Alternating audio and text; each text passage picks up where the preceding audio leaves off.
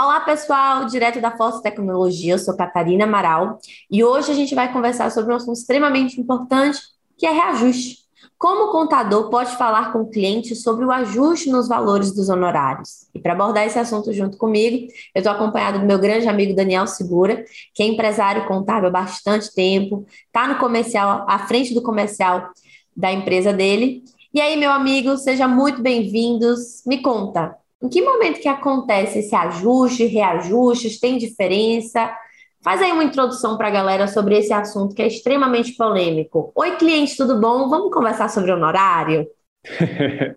é um momento bem difícil, né? Principalmente para quem não gosta de, de, negociar as coisas junto com o cliente, né? É, primeiro, dar um alô para o pessoal, os ouvintes da Fortes Tecnologia, né? Um grande prazer estar aqui falando com a Catarina, falando pela Fortes Tecnologia. Né? Muito obrigado a todos aí que estão dando audiência para a gente. É, aqui no nosso escritório tem dois momentos que a gente pensa no reajuste junto ao cliente. Primeiro ponto, a gente faz o monitoramento do faturamento do cliente, porque a gente entende que quando ele começa a faturar mais, ele tem mais serviços para serem prestados da contabilidade para ele. Uhum. Como, quanto maior o faturamento, maior os lançamentos contábeis, maior o, o, a demanda do fiscal, né? Então, assim, a gente monitora. Ah, não é porque aumentou 10 mil reais de faturamento do cliente que eu vou aumentar o honorário dele. Não, a gente uhum. tem aqui uma margem de 0 a 100, de 100 a 300, de 300 a 500, isso para o Simples Nacional, né?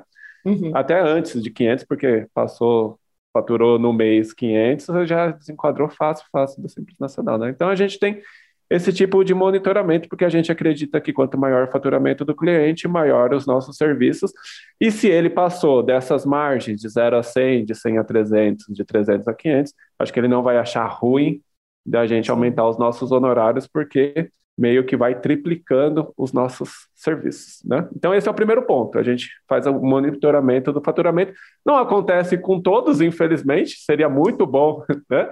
Que aumentasse esse faturamento com todos os clientes assim, né? A gente teria mais chances de aumentar o nosso honorário. Mas Agora, amigo, ah. antes da gente ir para o segundo momento, você falou uma coisa que me chamou a atenção, que é algo que eu converso muito com a galera. É, se ele não achar ruim, assim, porque às vezes a gente tem uns clientes que acham tudo muito ruim. Ai, tudo cliente reclama, é difícil o trato. Então, Sim. tem alguma coisa, vamos ver se. Eu tenho um, uma, um, uma resposta para essa pergunta, mas eu quero ver contigo, porque além de podcast, eu estou aqui também tendo mentoria, entendeu, gente? A gente tem que aproveitar todos os momentos da nossa vida. Eu estou aqui com o Dan, então não é à toa que eu vou fazer as minhas perguntas estratégicas para ele. Então, tem, ah, esse negócio de cliente ruim. Porque quando o cliente ele é ruim, ele é de difícil trato, é complicado falar, lidar com esse cliente. E acredito que todos que estão aí nos ouvindo, em algum momento passou por isso. Tem como a gente conquistar melhor um, clientes de melhor trato, clientes de mais fácil comunicação? É possível para que esse ajuste no honorário também seja mais fluido por um perfil de cliente? É, aí você pode definir um persona que, você, que seja mais do seu agrado, né? Mas sempre. Ah, então no caminho certo. Estou no caminho certo. Sempre existirão clientes bons e clientes Sim. ruins, independente de qualquer coisa. Mas, por exemplo, dentro do, da Opa Segura, eu tenho clientes ruins, que a gente intitula, né? Chatos, porém pagam em dia. Ah, e tem é, clientes muito é bonzinhos que não pagam. Então eu prefiro um cliente chato que pague em dia do que um cliente bonzinho que não pague meus honorários, né? Gosto. Também, concordo contigo, é. concordo. Tenho, tenho muitos clientes desse que são chatos, mas chatos no sentido de que são atentos, são preocupados, eles cobram, é, eles têm preocupação com a empresa deles. E aí, aqui, Dan, é, esses clientes que são chatos mesmo, que consomem a nossa atenção e a nossa operação e que pagam em dia, eles não, a gente não tem muita dificuldade de reajustes, não, porque eles têm coerência sobre o excesso que eles nos trazem dentro da Propec. Então, é, é, é bom vocês estarem sempre analisando esse perfil do cliente. Esse cliente entende que ao crescer a empresa dele naturalmente, as movimentações crescem e o que nós, contadores, somos responsáveis. A nossa operação também cresce junto com eles. A operação que eu digo para com eles. Se esse cliente já não percebe, não tem essa facilidade de percepção, porque às vezes está muito imerso no próprio negócio, não consegue olhar para o negócio do colega do lado, tentem fazer isso. Então, no e-mail, às vezes, que converso, é, que eu mando para os clientes, nas mensagens de WhatsApp que eu troco, quando a gente começa a ter uma operação, começa a inchar um pouco, Aí eu falo, olha, está aumentando a movimentação, está existindo um excesso de solicitações, vamos sentar para conversar sobre isso? Aí, antes de reajustar, Dan, eu até sinto para conversar, para primeiro trazer a consciência para eles. Porque às vezes tem coisas que nem são tão necessárias, que eles ficam pedindo e tudo mais, que eles podem resolver por eles mesmos. Aí depois, ó, manteve esse perfil de solicitação excessiva, consultorias excessivas, etc e tal. Aí a gente falou, a gente já conversou com vocês, agora a gente vai ter que fazer um reajuste. Então, quando a galera já é naturalmente consciente, a gente já senta para reajustar logo. É, agora, quando é, ele. Eu, que, tem... eu quero pedir uma mentoria em cima disso também contigo, que eu tenho uma dor aqui, que quando a gente vai pedir essa reunião, geralmente o cliente já sabe o motivo da reunião, né? Uhum. E aí ele acaba fugindo de algumas coisas. Vocês têm alguma coisa para blindar esse tipo de, de situação? Temos. É, eu não digo que é uma mentirinha, tá, gente? Mas o que é que a gente faz, Dan? Para toda reunião que a gente vai ter com o cliente, eu não gosto de reunião. Então, eu sei que meu cliente não gosta de reunião. Então, para todo momento de comunicação, para todo agendamento que eu tenho com ele, eu tenho que ter uma entrega, eu tenho que dar um benefício. Então, ah, a gente vai ter um bate-papo sobre o, o, fluxo operacional da OPA Segura com a Propec, Tá? A gente percebeu, Dan, que está tendo um excesso. E também vamos apresentar para vocês uma análise das movimentações financeiras dos principais clientes, dos principais fornecedores nos seis primeiros meses do ano. A gente sempre dá uma coisinha para é. ele, faz uma chama análise. Uma atenção. Isso, chama só uma atenção. Ó, se vocês. A, a gente faz uma análise por cliente, por, por fornecedor, que é bem básica, bem de praxe mesmo no Excelzão a gente consegue fazer esses filtros, fazer essas análises, até pelo próprio relatório da maquininha de cartão de crédito. Quando o cliente não tem essa recorrência de contas a pagar e contas a receber, alguns comércios, né, que vendem diretamente para a pessoa física, a gente faz uma análise de flutuação de receita, analisa ali os custos, as despesas, o básico. Então, a gente sempre dará algo em troca para esse cliente, para trazer ele para nossa reunião de bom grado, de braços abertos. A gente faz essa lei do benefício, tá? É, esse é o truque, a magia que a gente usa aqui na Propec, para poder fazer qualquer tipo de bate-papo, de um, um, assunto assim um pouco mais polêmico, seja reajuste, seja inadimplência, seja documentação contábil que ele não está entregando, a gente faz esse, esse processo. Gostou, amigo, que eu estou me sentindo que eu te dei uma mentoria aqui? Sim, adorei. Não, é, faz todo sentido, né? A gente só é atraído quando a gente tem algum tipo de benefício, né? Exato. É, eu, eu, e olha, sabe como é que eu aprendi isso, gente? É, num curso de educação infantil para minha filha Maria Joana. Que, e eu não tenho problemas com a Maju por isso, porque quando eu vou tentar corrigi-la, eu falo para ela sobre algo, demonstro, e eu trago ela, eu trago atenção para ela para o que ela gosta.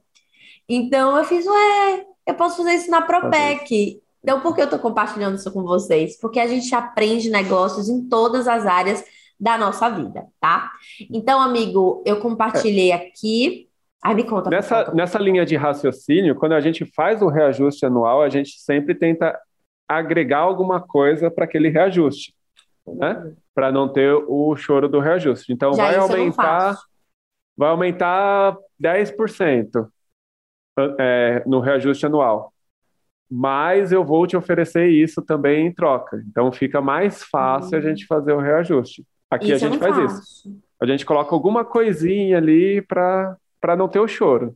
Show. Esse ano foi maravilhoso. Não sei para ProPec, mas aqui a gente tem o índice de reajuste no contrato, e aí a gente já gravou né, um podcast sobre contrato, a importância, uhum. que é o IGPM. É IGPM, né? Eu sempre confundo IBP ah, com IGPM. É, é, isso mesmo, aqui também é dos aluguéis, né? O índice dos aluguéis, que o acumulado foi 22%, mais ou menos. Cara, a gente conseguiu fazer um reajuste de 10% fácil, porque a Aqui gente também. fez um reajuste pela metade do que estava no contrato. Então foi muito bom. Agora, quem colocou reajuste por salário mínimo, outro tipo de coisa. Não Acho que foi, foi já um pouquinho mais difícil, né? É, foi, foi mais complicado. Ô, Dan, deixa eu te fazer uma pergunta. É, eu tenho alguns alunos e eu tenho uma comunidade bem grande de jovens empresários contábeis. E eu vejo muito que a galera é fria no contato com o cliente. Tipo assim, tá lá no contrato, ele que se ah, vire. Isso mata, né? É, né? E aí, amigo, eu faço uma coisinha aqui. Eu mando 30 dias de até. Quando é reajuste contratual, não é porque teve um excesso de demanda, não, não é porque teve um serviço extra. Sim. Quando é reajuste mesmo no contrato, esse que a gente estava acabando de falar, a gente avisa com 90 dias de antecedência. É, como é que vocês fazem? Vocês avisam também previamente? Vocês ligam? Dá um, um suporte aí para a galera que está começando agora, tem essa dificuldade de relacionamento com o cliente, porque às vezes eu sinto que o pessoal mais distancia do que aproxima. Como é que vocês fazem por aí na OPA? OPA Segura. É, a gente tem um, uma estratégia aqui, que não sei se é uma das melhores, mas é a que a gente utiliza. Quando a gente manda o boleto do, do reajuste, que a gente faz o comunicado do reajuste. Tá? Uhum. Por quê? Porque eu acho que a gente filtra aquelas pessoas que é, vão ter algum tipo de resistência. A gente tem clientes aqui desde 1985. Então, desde 1985 já está acostumado com reajuste. Então, a gente não faz essa comunicação com antecedência. E aí a gente faz no dia do boleto para ele saber o porquê, né, que aumentou o Sim. boleto dele. E aí a gente só trata aqueles do filtro da resistência, né? E aí a gente uhum. chama para uma conversa, né? A gente explica tudo certinho, porque também não dá para ficar explicando por WhatsApp, por, por telefone, né? É a questão da, da conversa. Tá no contrato? Não, não é só falar tá no uhum. contrato. Chama para uma reunião, mostra algum, algum benefício novo que vai ter esse ano, né?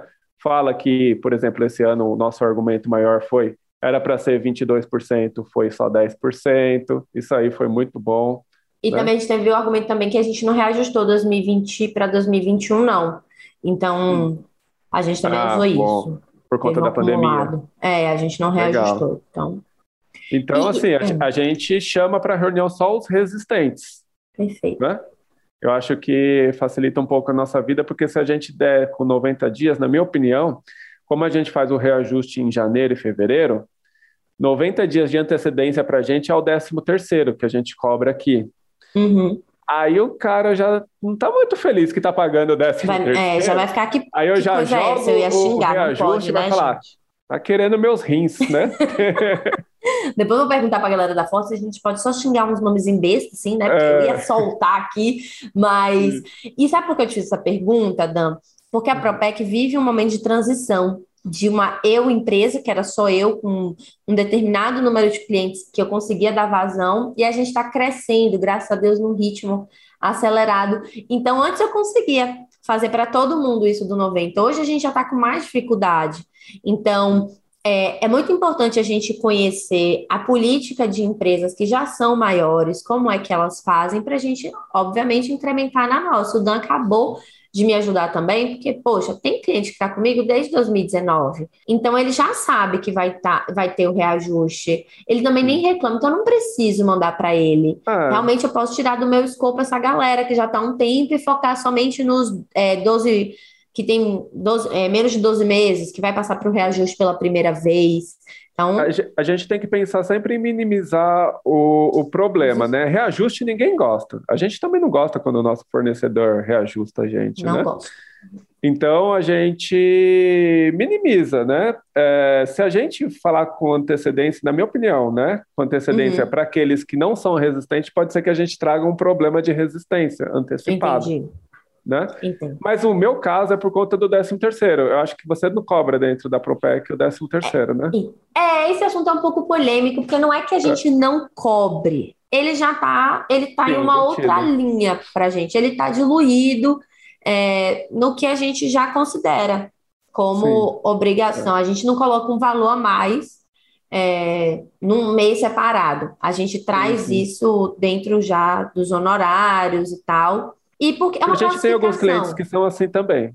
Ai, Aqueles que reclamam do 13 terceiro, a gente vai, tá bom, você não quer pagar 13 terceiro, a gente embute em 12 vezes o 13 terceiro. Isso, a né? gente traz como é, não são serviços adicionais na nossa classificação de custo. Eu acho que é uma classificação de custo. Dentro das nossas classificações de custo, a gente não coloca como algo a mais, a gente já coloca como algo que a gente tem que fazer, então Sim. o cliente já paga mensalmente paga por mensalmente. Então, não tem uma variação em nenhum momento do nosso honorário, a não ser o reajuste. Então, por isso que essa comunicação para a gente faz até um pouco de sentido, mas estava dando muito trabalho, porque agora a gente tem mais clientes. Então, quando libero o e-mail, naturalmente eu recebo mais ligação, eu recebo mais é, chamada de WhatsApp. Aí eu peguei ali outubro, teve 15 dias que foi só para falar de reajuste.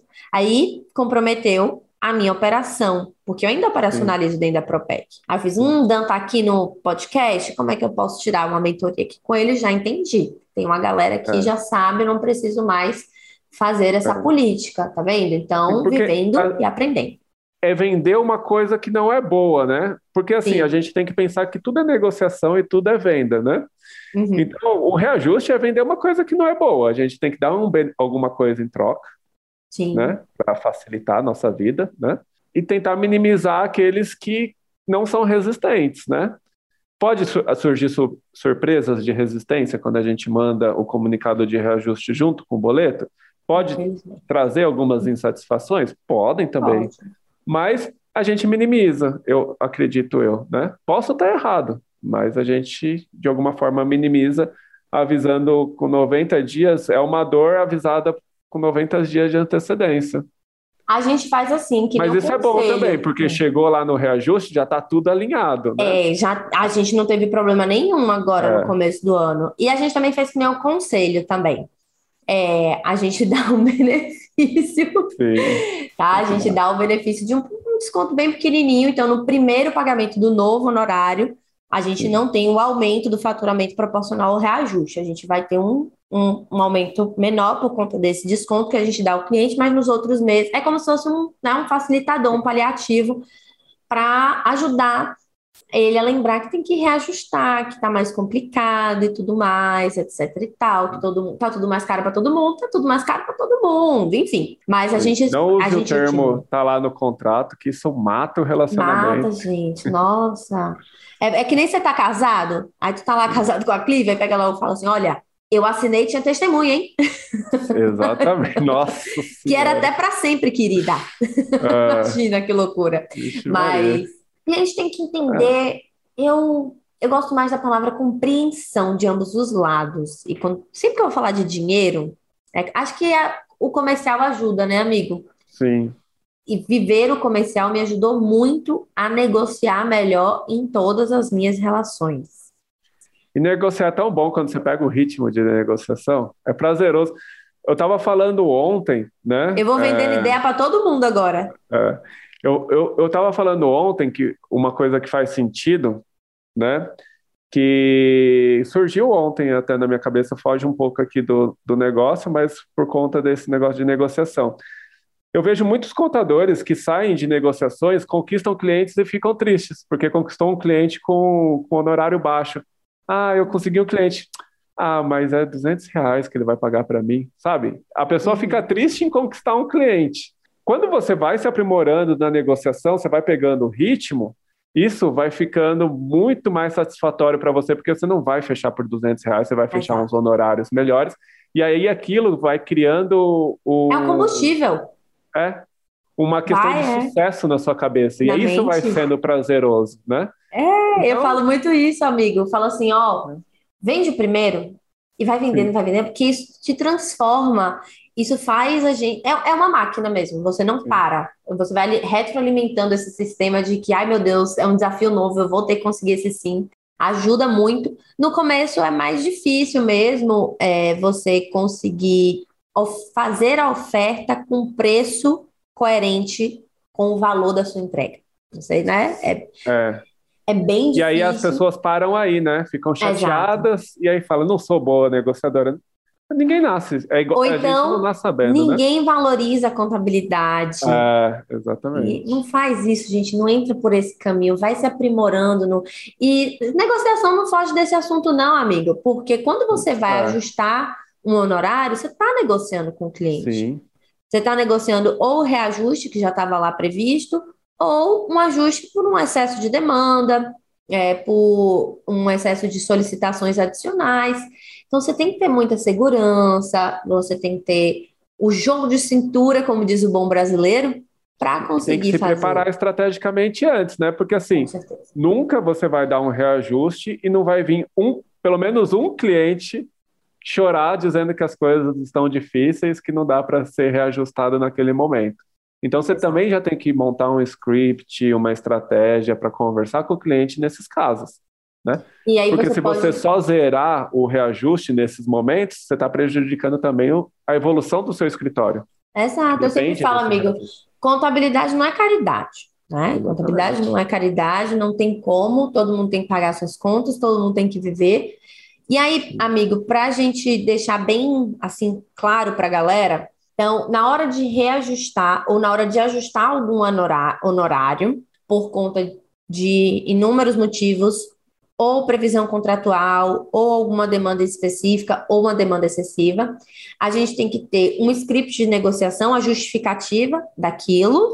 A gente pode apresentar algum tipo de benefício nesse processo de negociação para né, facilitar é, a comunicação e o ajuste efetivo.